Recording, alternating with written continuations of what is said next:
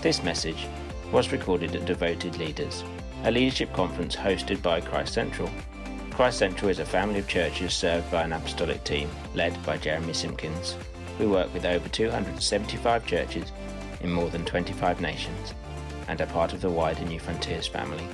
For more details about Christ Central, please visit christcentralchurches.org.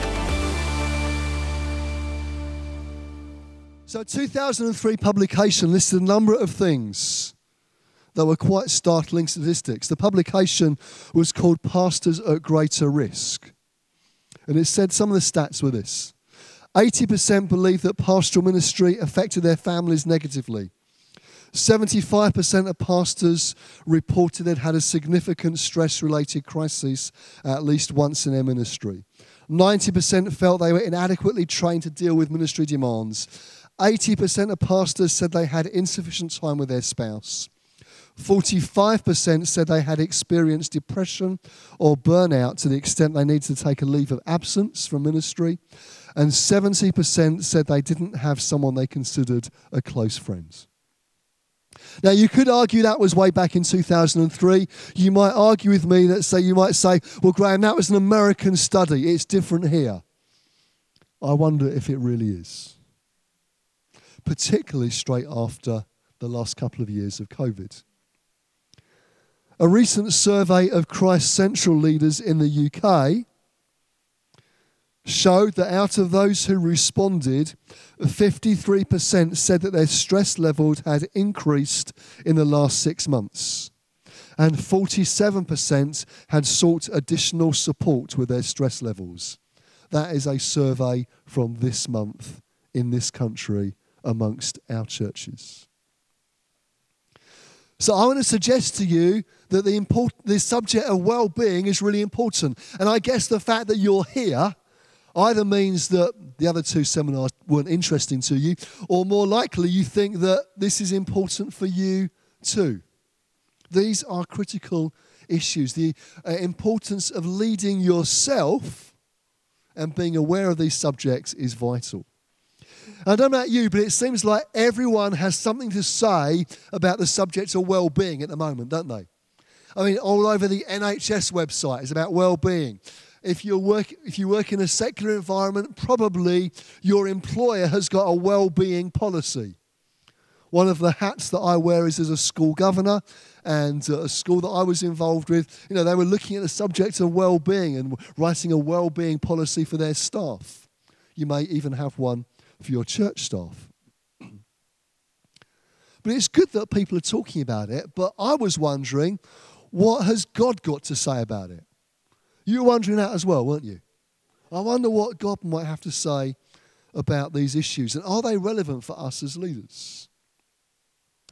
Earlier in the year in Jubilee in Derby, uh, the church where, where I lead the team, we worked through a series called God's Plan for Your Well-Being. We based it on this book by Dave Smith. It's in the bookstore. You can get it while you're here.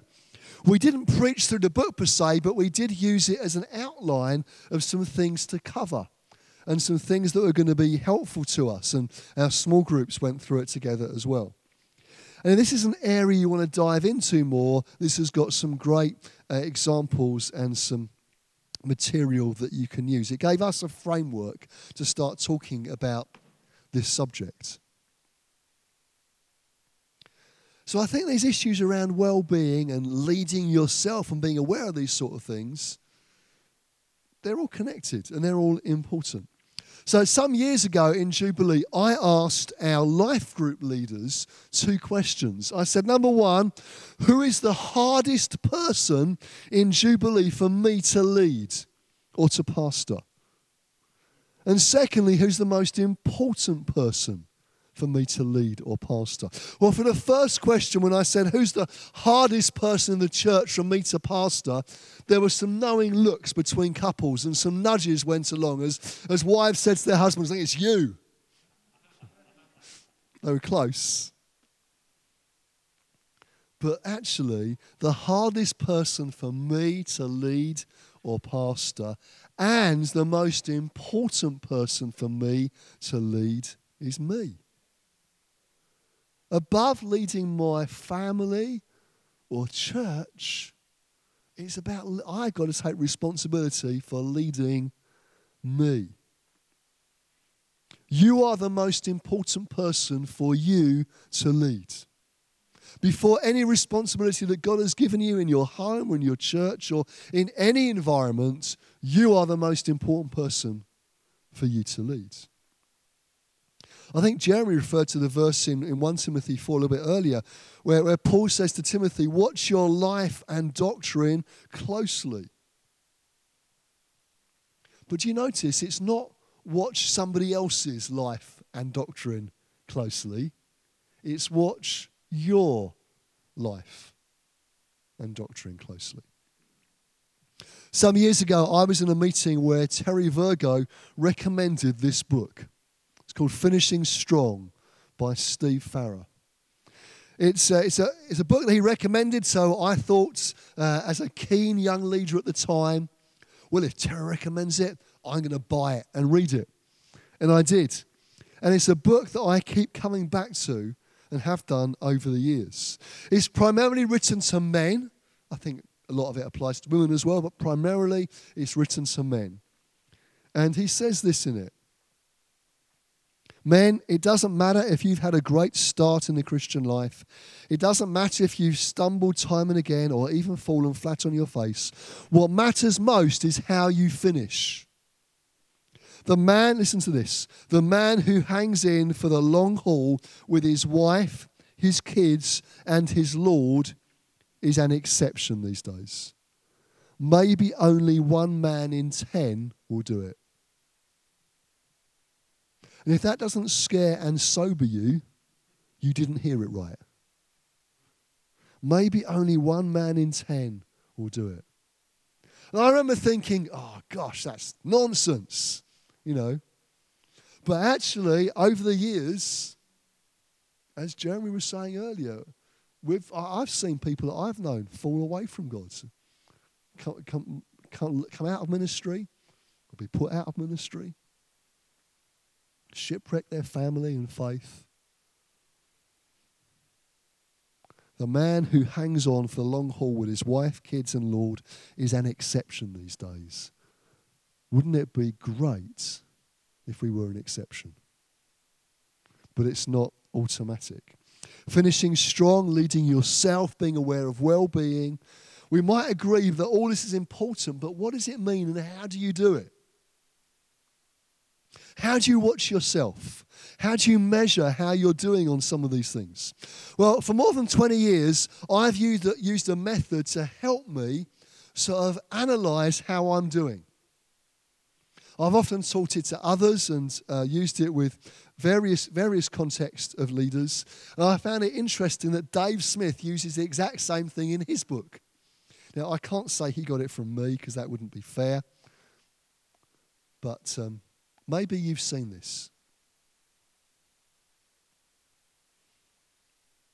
This is the, similar to the thing I've used for 20 or so years, and it's what, st- what um, Dave Smith uses in his book. It's six gauges.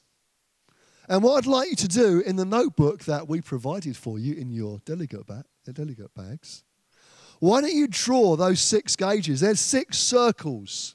You can imagine them like a, a clock face, if you like, or a, rev counter on a car. it doesn't matter how you draw it in some ways, you can draw them as a circle or a, or a line. That's not important. The question is this just draw them out and ask yourself the question how am I doing? How are you doing physically, emotionally, spiritually, relationally, financially, and vocationally? I wonder how are you doing in each of those areas? If you had to gauge yourself from 0 to 10, maybe, where would you be? And listen, don't do the usual thing of going, well, must be a five. Not too good, not too bad. I almost want to like ban five because everyone goes, oh, I'll just put myself as a five. No, no. How are you doing, really? Be honest. No one's going to mark this, but the purpose of it is to analyze and help yourself know how you're doing. It's easy to say to somebody, like I might say to my friend Andy, how are you doing? Well, there's all sorts of answers to that. Good. Excellent. But in some of those areas, you might be doing well. In other of those, you might be struggling. Physically, how are you doing? Are you tired or are you energized? Seasons of life affect this. If you've got small kids, and we, being foster carers, always have small kids through our house, you know, that, that affects how you're feeling physically, probably. Are you, are you physically fit? Are you sleeping enough? It's estimated that getting the right amount of sleep can give you an additional 30% of energy. How's your diet? Are you exercising enough? Are you being a good steward of your body? You've only got one until your resurrection one. But assuming you don't want to get that quite yet, then are you looking after the one you've got right now? How are you doing spiritually? Are you in love with Jesus? Are you enjoying times with Him, or is it like walking through treacle for you at the moment? What about relationally? How are you doing relationally? Some relationships give life, don't they? You hang out with some people and it just, it's just life to you. It gives you energy. I spent a weekend recently with my friends in Romania, just hanging out with them. And that was fun. It was life. It was energizing. It's great. But other people you spend time with, they drain you, don't they? You say, oh, gosh, it's hard work. How are you doing relationally? Emotionally, how are you doing emotionally? That's one that people often miss. Are you under pressure? Are you feeling it? If you're low emotionally, that's when you can make some poor, you're more likely to make poor decisions. Are you looking after yourself emotionally? Being low on the emotional gauge can lead to escapist behavior, looking for the quick fix, whatever that might be for you. And being consistently low, just and you end up skimming life, just like juggling all the plates, trying to keep the balls in the air, not really giving yourself to anything.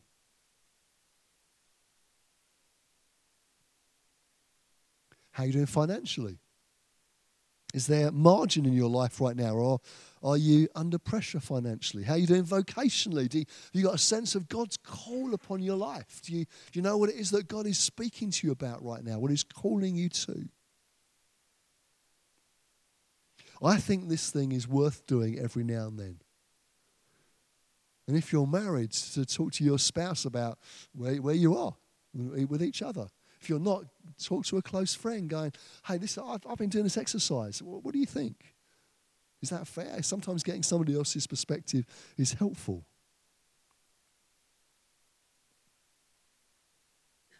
Dave Smith, in his book, uses this picture uh, and then goes through the life of Elijah. Excuse me. And uses some of this material to sort of land it in the life of Elijah. I'm sure you know his story well, but he had some great highs and some, and some very deep lows. That was life for him. You know, you need to know what energizes you, what refreshes you, what gives you life, and what drains you so that you're aware of it.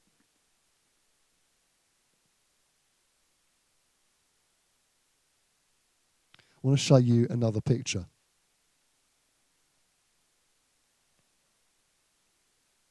that there? Yeah, there we are. Some years ago at the Global Leadership Summit, a guy called Wayne Cordeiro, I think you pronounce his surname, did a talk called Dead Leader Running. I remember listening to this back in 2006. And, um, and he described sort of life, and he was talking particularly about emotional energy. And he was saying it's like you've got a tank in your life. Do you know what fills your tank and what drains you? Because as your emotional tank goes down, there are various alarm bells that will go off. As that starts to go down, you'll hit a level where you may get an anxiety attack. If it goes down a little bit more, it may hit the sort of level where there's some sort of emotional breakdown. And if you let it drain all the way down, you may be looking at a nervous breakdown. The problem, he says, is this most of us in ministry have an outflow. You know, we're giving out all the time, aren't we? We're giving to people. We're giving ourselves to people, to situations, to pastor, to care, to love, to lead. That's what God calls us to. That's great. But what is it that's refreshing you and inputting your tank?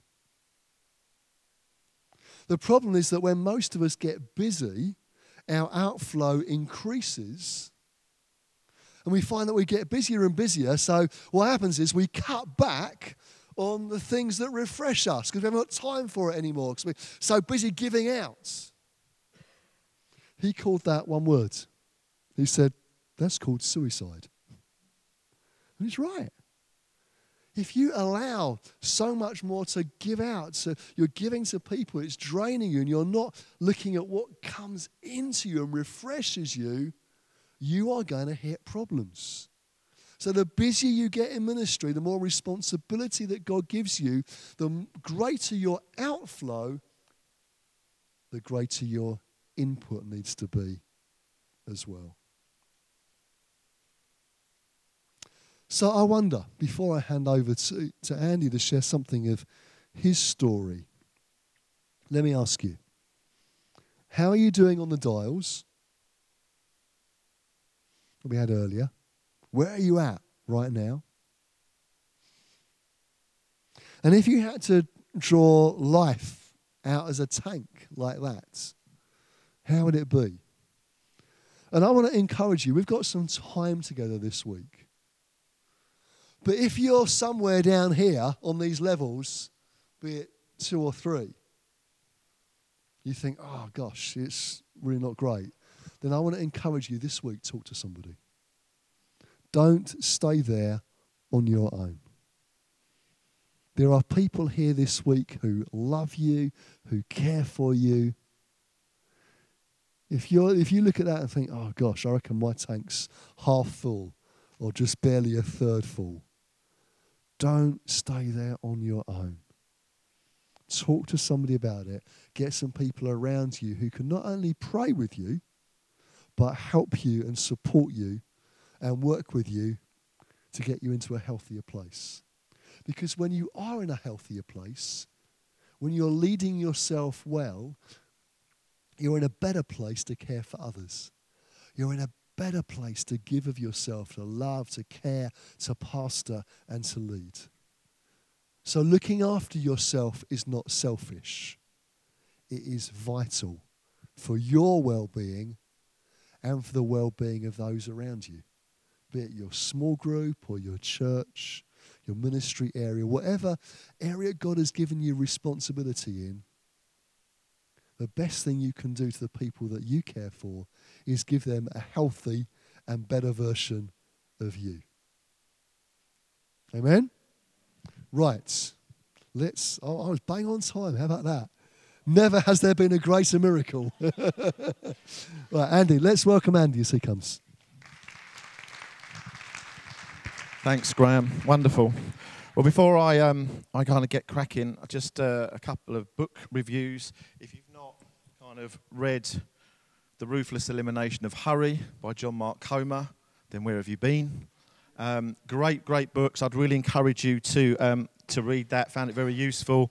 Um, I like this one just because it says to hell in the title. To hell with the hustle um, is another really, really helpful book. Uh, just in terms of kind of some of the things Graham has been been talking to us about.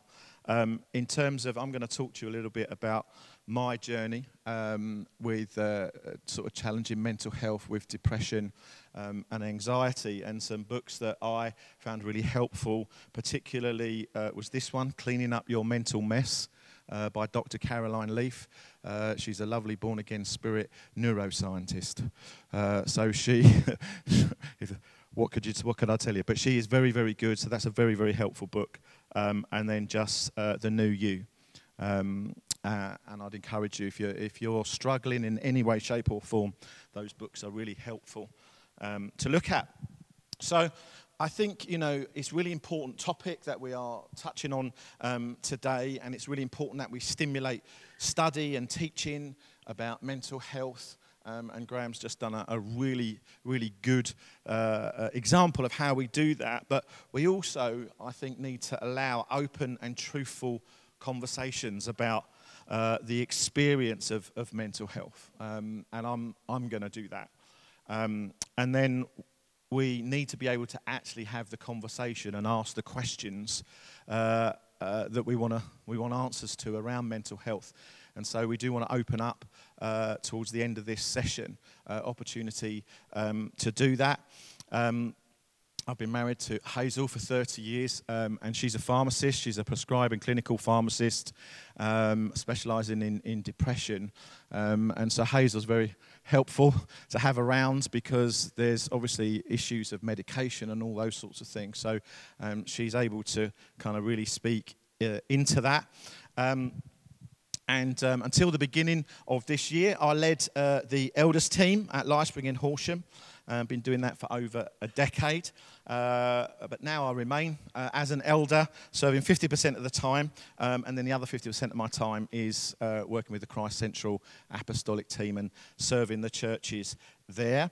Um, and um, I, I, I, work particularly in Romania um, and uh, with Joseph Mawila in, in Zambia, um, Tanzania, um, and Kenya.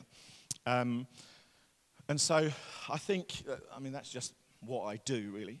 Um, but I think as part of this seminar, I really wanted to kill, if I could, the stigma um, around mental health, depression, um, and anxiety.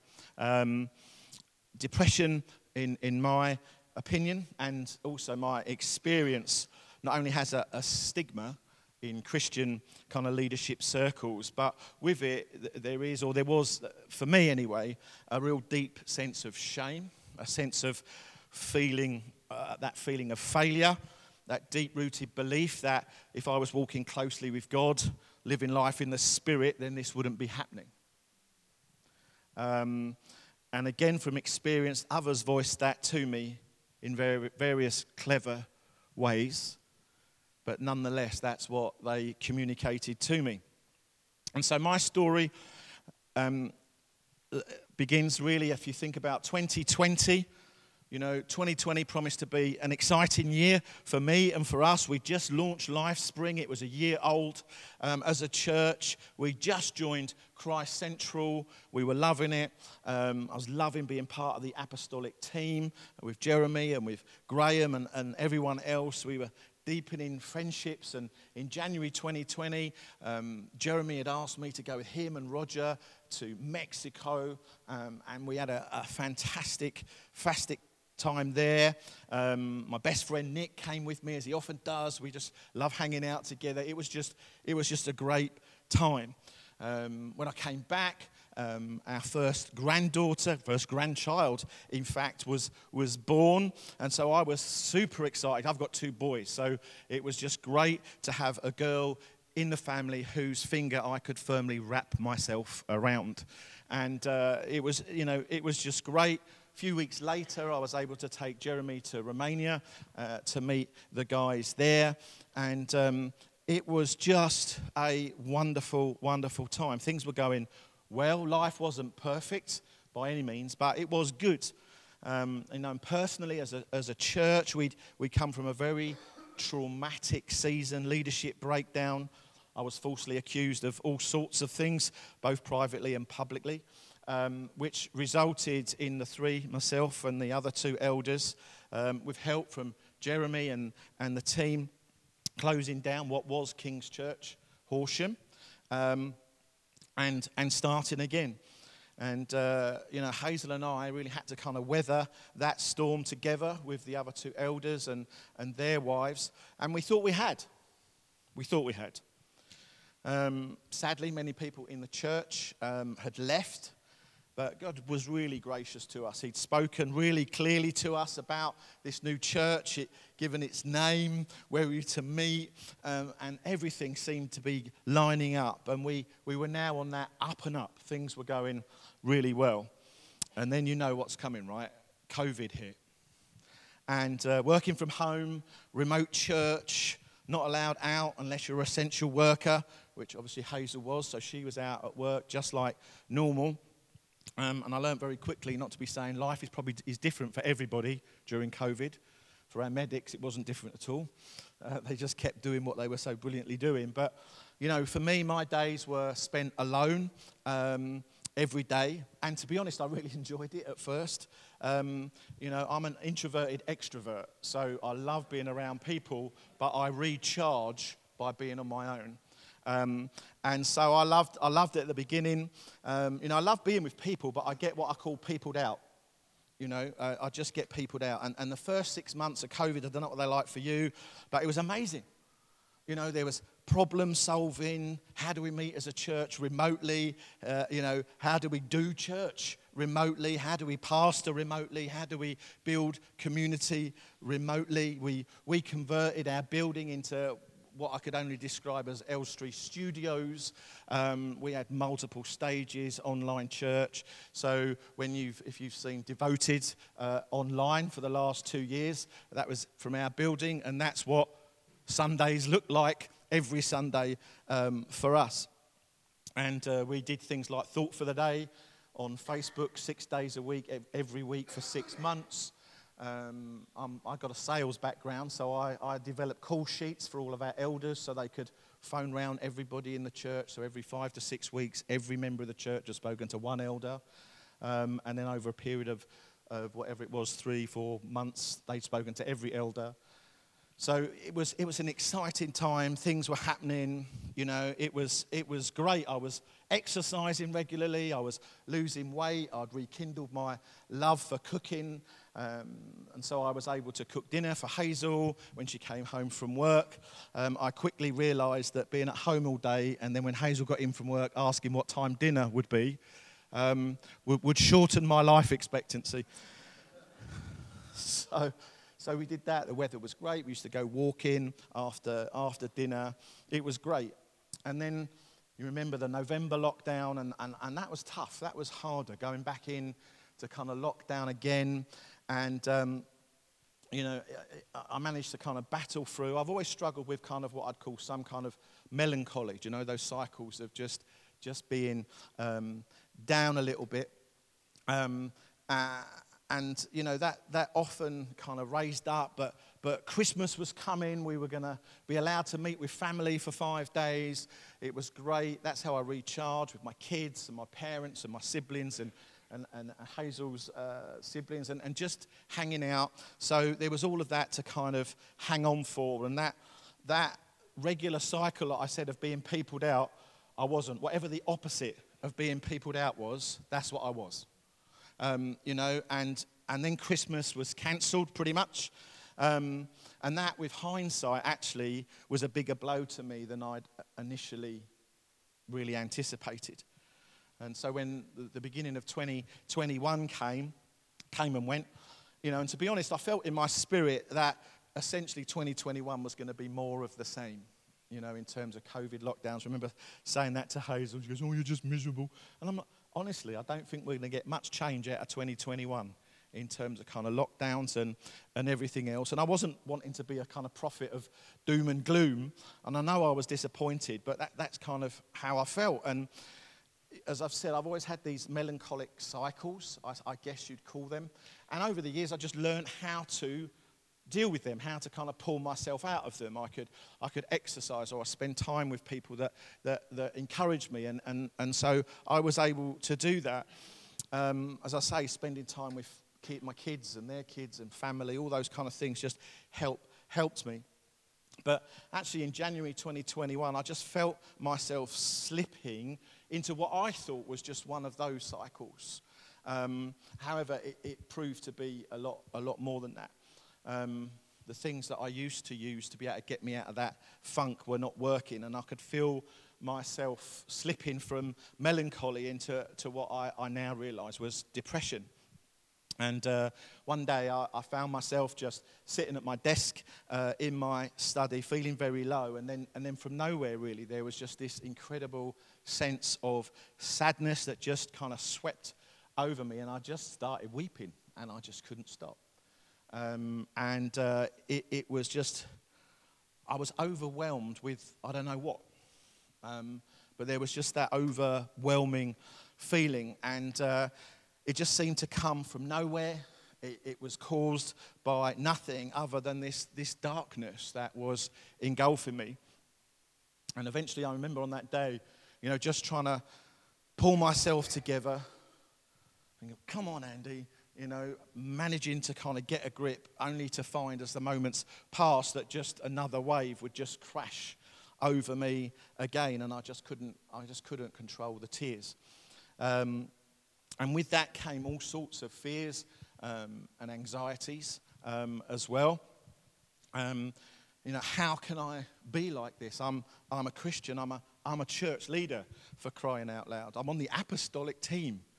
You know, what is, is going on? How can I be depressed? What will people say? What will Hazel say? You know, and it's like, come on, Andy, like, get a grip of yourself.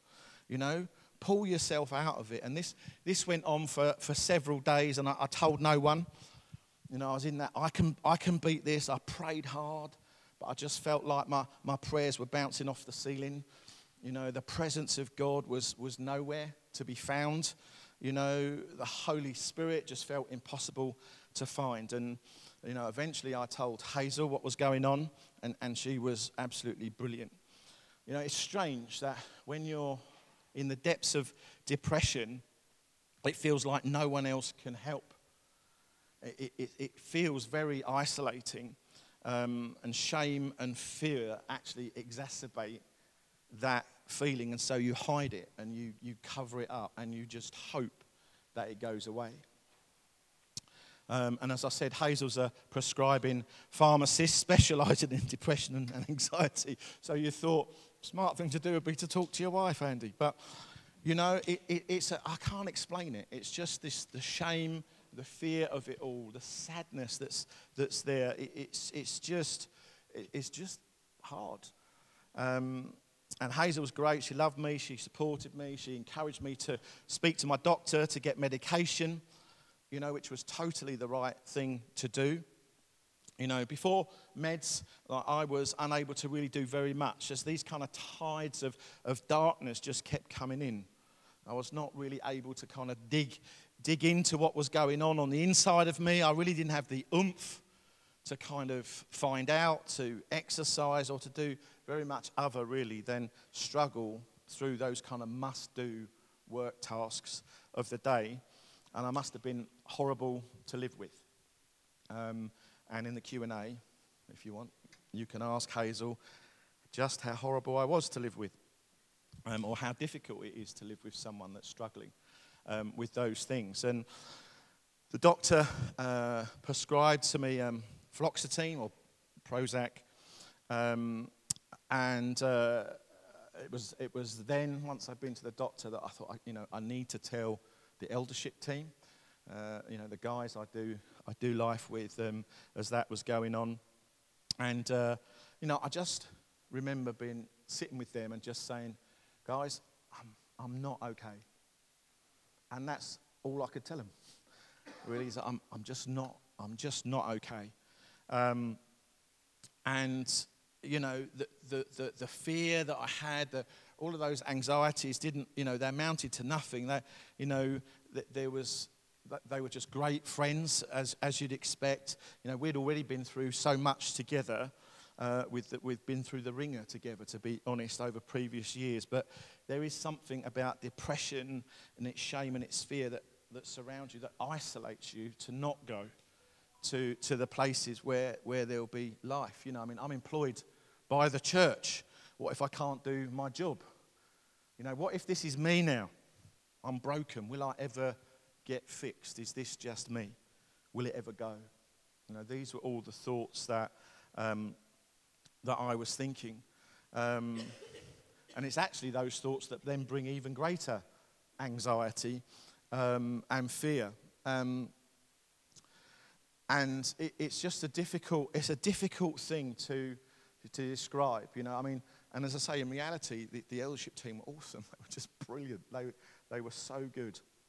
Um, but it's, it's those questions of will this ever go? Am I now broken? You know, something happened, I'm broken, and, that, and that's it. Um, and, and, as I say, it's hard to explain. You know, I, I, I used to wake up in the morning anxious. You just wake up and there's panic already coursing through your veins. But before you've even had an opportunity to have a thought, you're anxious. Um, you know, your heart was already pounding. The minute you became conscious, I could, I, my heart was already. Um, and, uh, you know, it wasn't like that every morning without exception, but often, often it was like that. There's that adrenaline already racing through your veins before anything has happened. And if I, I woke like that, whatever time, laying in bed, you know, that kind of dozy state, you're half awake, it's never a good time to just lie there, um, I found. Because the, what, what's going on in your heart and everything isn't rational, it's just, it's just there, and, and, and you start to kind of disappear down unhelpful rabbit holes. Um, but then, of course, I would wake very, very early. Um, and often the worst time for me was that moment of lying in bed trying to get to sleep when your brain starts racing. So I used to stay up late in the hope that I would just put my head on the pillow and that would be it. And then I would wake up really early in the morning. And so then I was like really tired during the day. And sometimes the only way I could get through the day would be to kind of take a nap and just try and kind of catch up with all of that. And, but it, you know, the challenge of having a nap is there's always the possibility of waking up anxious again. Um, and so, as I say, it was, it was all of that was going on, and I took that kind of deep breath, spoke to the other elders about it, um, telling them about the kind of anxiety, which was, for me was particularly heightened through, uh, not actually through confrontation, but through the fear of confrontation, the, the potential for confrontation, the, the potential for disagreement. Um, and, and all of that. And as I say, of course, they, they were brilliant. Our trustees were brilliant. Um, and the church was brilliant, actually, because I've, I've never hidden this. Um, we, we chose to speak to the church and, and tell them what was going on and, and all of that. Um, you know, and relationships are key in, in all of this. For the person struggling, as I say, there's, there's always that fear of how people will respond, how, how will they cope with this kind of often hidden illness. And then that feeds your anxiety because you're worried about what they'll think and leads to more waves of depression. Um, and the fear of, of how people will respond when you tell them actually prevents you from doing the very thing that you really, you really need to do to find freedom. Um, so for me, that was telling the elders, breakthrough moment. And they did nothing really other than love me and sit with me and release me and, and just give me unconditional friendship um, without judgment. Um, you know, you'll have to speak to them, I guess, but, but you know, they never kind of um, spoke like they understood because they didn't. They just circled the wagons and protected me. Um, and they supported me unconditionally, and that was just incredible. The same was true of Jeremy and Graham and the apostolic team, um, and not only supported me, but then supported the, the LifeSpring um, team as well. And so I've got no idea why you're here. What, what is it that sort of caused you to come? Maybe you've, you've suffered alone with depression, anxiety, or both.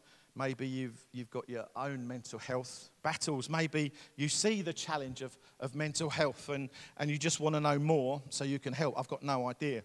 Um, but what I do know is, is that it's very different for everyone. Everyone's story is very different. And I recently read a brilliant book called Gospel Wakeful, Wakefulness by Jared Wilson. And in there, there's a great chapter on depression. Um, and he puts it like this, which I totally resonate with. He says, What does depression feel like? Like the psalmist in Psalm 42 My tears have been my food.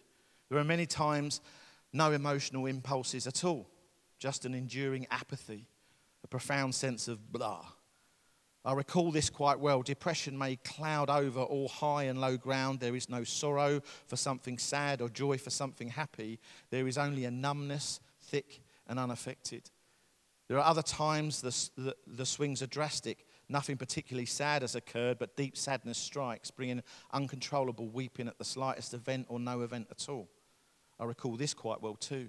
Depression may feel like inside your insides are all knotted up, or it may feel like nothing at all. And that can actually be more frightening than pain. It may cause hair trigger responses to the most minor of incidents or complete ambivalence to major events. It can lead to binge eating or a complete lack of appetite. Depression becomes all consuming. It becomes self subsisting, offering tears for food. And that was often how I felt um, overwhelming sadness for me, but, but um, times of incredible anxiety sometimes too. Um, but often just that sense of not enjoying anything. It's just that sense of, um, as, as he put it. And, you know, I did the best I could every day. I read my Bible, you know, I did that, but felt very little. I prayed, I cried out to God, um, not really sensing anything often. Forced myself to exercise fill up the day, um, and all of those things. But there's just that real sense of just every day. And, you know, this has been a big challenge, or it was for me, this kind of overwhelming sadness and tears and tiredness. And it just means you want to do nothing most of the time.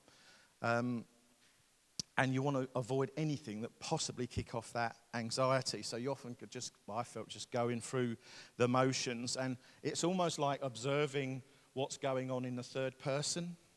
You're kind of observing yourself in a in a situation, but not re- you, and therefore feel detached from it. You're not you're not really feeling it. No joy, no sadness, no fear, no highs, and and so really that was that was me. So what I want to do in the few minutes I've got left really was ask the question how, how did I fight the funk?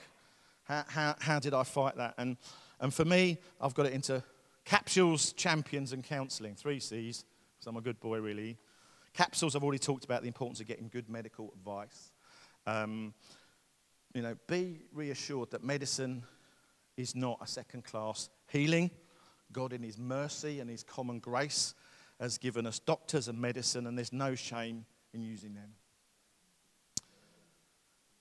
If anyone tells you that you should just commit it to God, or that this is something um, to do with not having enough faith, or something, then avoid the temptation to smack them in the chops. but do ask them if they take a tablet for a headache, or a migraine, or an ache or pain, or antibiotics. There's no difference. It is a, medicine that helps restore you to health. It may not fix you on its own, but it will help you to recovery. And I'll talk a little bit about that in a minute.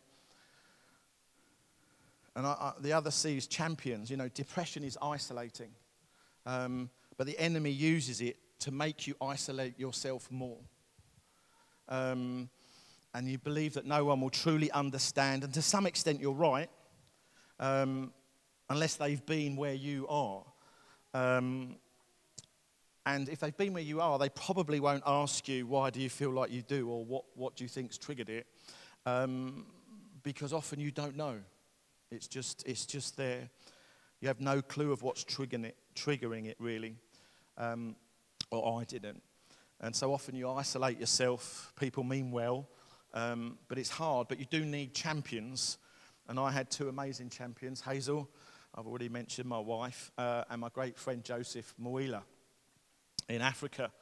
Um, and as I said, there's another side to this story, which is about living with someone struggling with, with, depression. And Hazel's done an amazing job. She just loved me and prayed for me and, you know, put up with me and helped me.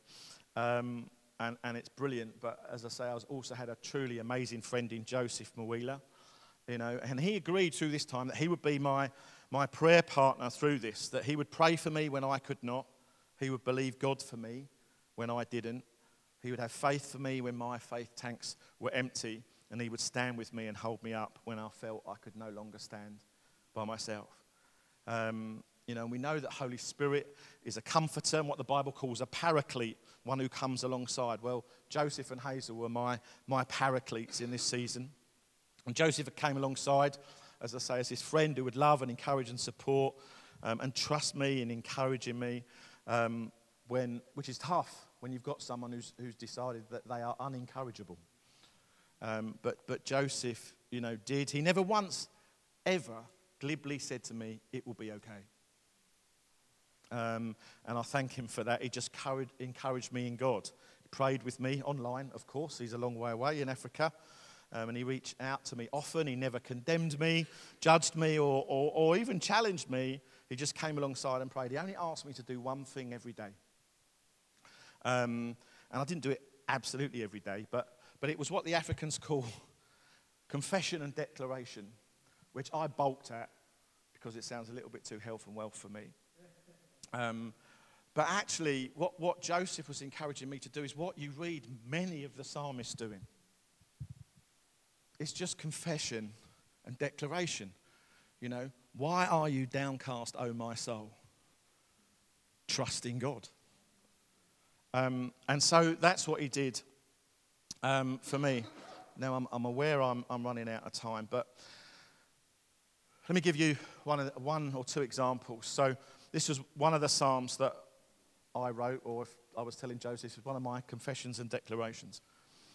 So how long, O Lord, must I continue on this roller coaster of sadness and darkness of soul? I dread each morning, wondering if today will be a good day or if it will be a day returning to sorrow and disappointment. I'm weary of sadness. I'm tired of tiredness. I long for deep and peaceful sleep.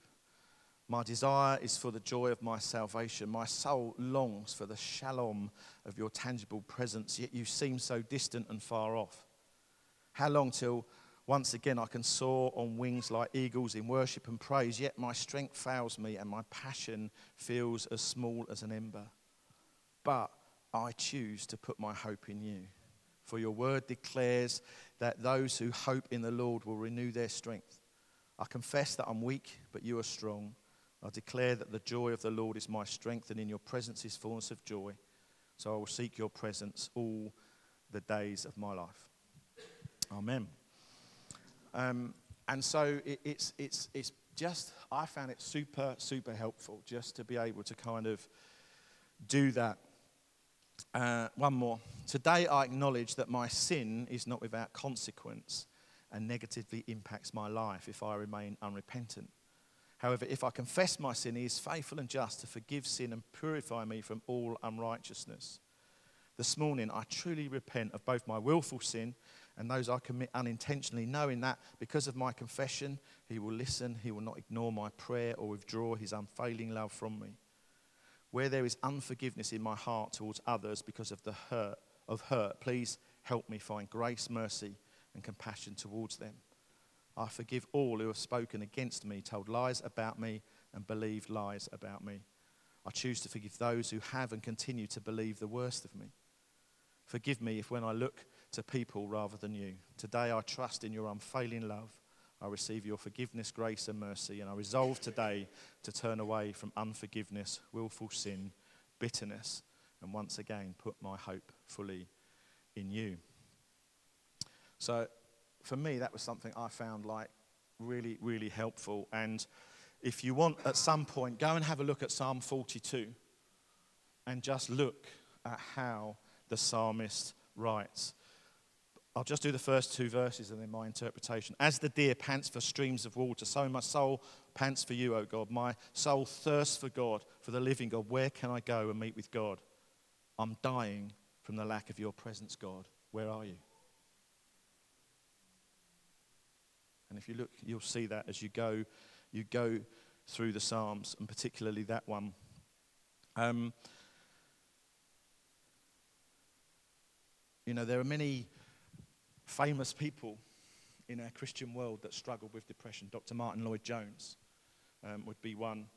And he says, Have you realized that most of your unhappiness in life is due to the fact that you're listening to yourself instead of talking to yourself? Take those thoughts that come to you in the moment you wake up in the morning. Remember what I was telling you about that? You have not originated them, but they start talking to you. They bring back the problems of yesterday. Somebody is talking. Who is talking? Yourself is talking to you. Now, this man's treatment was this instead of allowing this self to talk to him, he starts talking to himself. Why are you downcast, O my soul? He asks. This soul has been depressing him, crushing him. So he stands up and says, Self, listen for a moment. I will speak to you. And that is just that confession and declaration. The other thing to say uh, during that time is that I had uh, counselling, professional counselling. Uh, and I was, I'll be honest with you, prior to that, I was the champion of skepticism when it comes to counselling. Um, and now I'm a champion for it. I absolutely love it. Um, and for me, it was the, the, the, having the meds meant that I wasn't like this, unable to control or plan or, or, or prepare for anything. The meds allowed me to be consistent. Um, and then when I was able to do the counseling, uh, that allowed me to connect with my feelings, understand my feelings. I didn't realize how rubbish I was at that, understanding what was really going on, um, because I was, I was consistent in, in, my, in my emotional state. And that allowed me time to then build up a tool set and build in habits into my life that would then sustain me when I came off of the meds. Um, and so that's why, you know, the meds won't fix you, I don't think, but they will help you get to that point where you're stable enough to build in a healthy lifestyle, the things that Graham was talking about, in order for you to both come off the meds and live a healthy life. Now, Hazel will tell you that there are chemical imbalances in people's bodies that need replenishing, and that's true, but that's not my story. That's not what, what I'm, I'm kind of talking about here. Um, and, you know, the, the, reality is, is, is that this is still a journey. This is my journey. I'm still on that journey. Um, you know, there are times when I still feel really down. We were on holiday just a few weeks ago, and literally out of nowhere, I was in tears. I, I don't know why, but it was one day. I'm, I'm used to talking to Hazel about it, so I could sit, I didn't have to hide. I could just cry and speak to Hazel and put in place the things that I've learnt to do. And it came and it went. And whereas before I was always fearful that is it back, is it back again? Is this now the battle? Whereas now I know that tears come for a night, but joy comes in the morning. And so there was that sense of knowing that, yeah, I'm, uh, it's, it's a wave that's come over me now, but, but tomorrow will be a good day. Um, and really, that's, that's my story. Um, and um, hopefully that's been, that's been helpful. But you know, my big hope is, is that we're just able to break the, the shame um, that I think comes with this through not talking about it and having talked about it. So, so many people have, uh, you know, have, have, come and spoken to me, um, and I'm able to spend time with those that I can just to kind of just to help and encourage through it. But, you know, it's important that we, we know those habits that we can put in place. Prevention's always better than cure. Um, and so I think, you know, the things that Graham's talked about is really helpful. Um, but also, you know, if you're struggling, if, if kind of the story I've told rings some bells, then, you know, God's good, even in your depression. He's good. And, uh, you know, just, just hold on to that but don't hold on alone. Don't, don't do it alone. Take a deep breath. You know, go to people that you know love you um, and allow them to circle the wagons and protect you. Um, and that's really my story.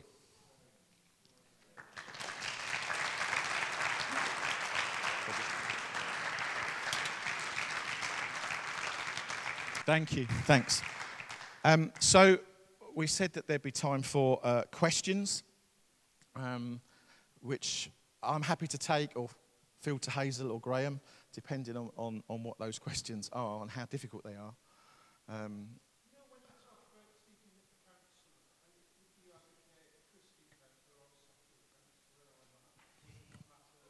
um, I, I, think it depends on, on, on the, oh, the question for the tape was about seeking a counsellor, should it be Christian counsellor or non Christian counsellor? Um, I think counselling is very individual to the person, and any good counsellor, Christian or not, um, would probably give you a kind of a session whereby they would talk to you to see whether they feel they can help you and, and whether you feel they can help you. Um, and so I think that's something for, for you to do. For me, um, as, as a church leader, I didn't feel I needed the counselling element to be translated for me into a Christian context. I felt I could do that on my own. So, so my counsellor wasn't a Christian, um, but many other people do have Christian counsellors. So I, I, think it's, it's what's right for you. Um, it was great, actually. I, I, you know, I, fish in swimming pools. I, I don't get to meet too many non-Christians, and um, one of the things that uh, well, during my counseling session, we are talking about emotion, and she talked about anger, and she said, Andy, didn't Jesus get angry? And I said, Yeah, that's in the Bible, Janine. And she goes, Is it? And I said, Yeah. I said, Loads of the things you tell me is in the Bible. or like what? And I said, Well, last week you told me that I, I, I kind of felt like my, my, my issues weren't uh, neurological, they were, they were physical. So something would happen, and immediately my gut was full of adrenaline. So I'm saying that's, that's not going on up here, that's just physical. And she said, No, no, no, you've got neural pathways that are so wide that those thoughts are going down there, and not even touching the sides. And what you need to do is we need to learn how you can grab hold of those thoughts and you choose where they go. And so I said, What, like taking every thought captive and making it obedient to Christ? Um, so, yeah, so I had, some, I had lots of fun times with her on that. But it's a very personal thing. I would say. Yeah.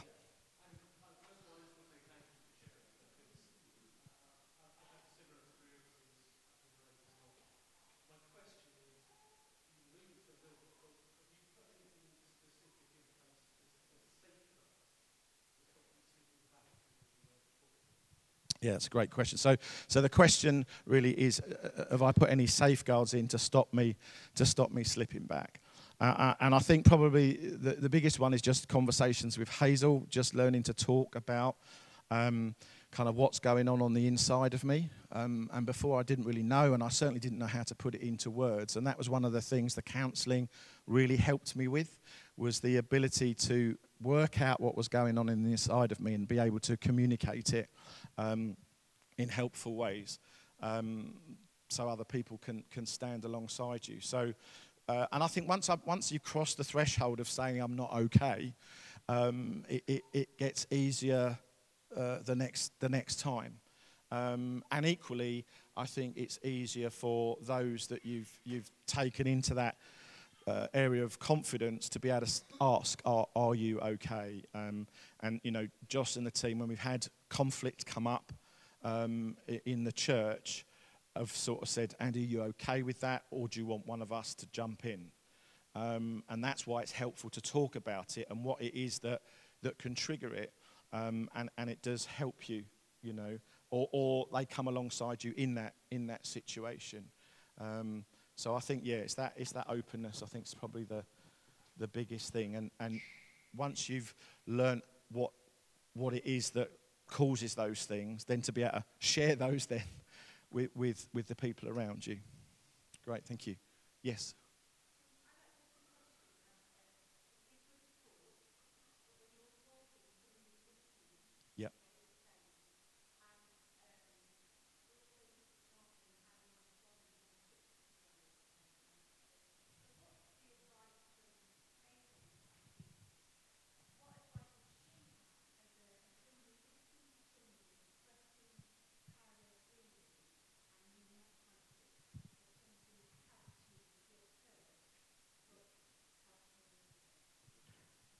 Okay, so the, the question is, is often when we listen to people and their challenges and problems, we want to fix it.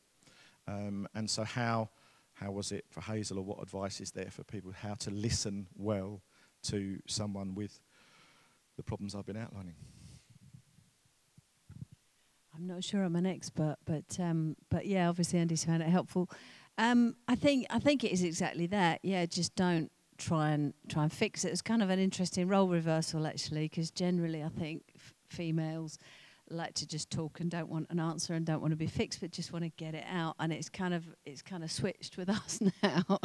so the things that I've been telling Andy not to do all along, I've had to try and learn to do. So just just to listen, yeah, don't judge. I mean, ask questions. Um, because I think I could just follow down a particular track, which probably isn't right at all. So just to ask questions, I guess. And the same in my work, really, just not judgment, just asking questions, figuring out really what they want to do. to help themselves or, or, or what you know what's needed, sort of thing. So yeah, Uh, is that okay? I think, f- from my perspective, um, and I mentioned it when I was talking about Joseph, it, it's the glib answers. It'll all be okay. They just don't help. You know, um, they didn't help me, and I think just just trying to think carefully about how you word things. Just just think about how things sound.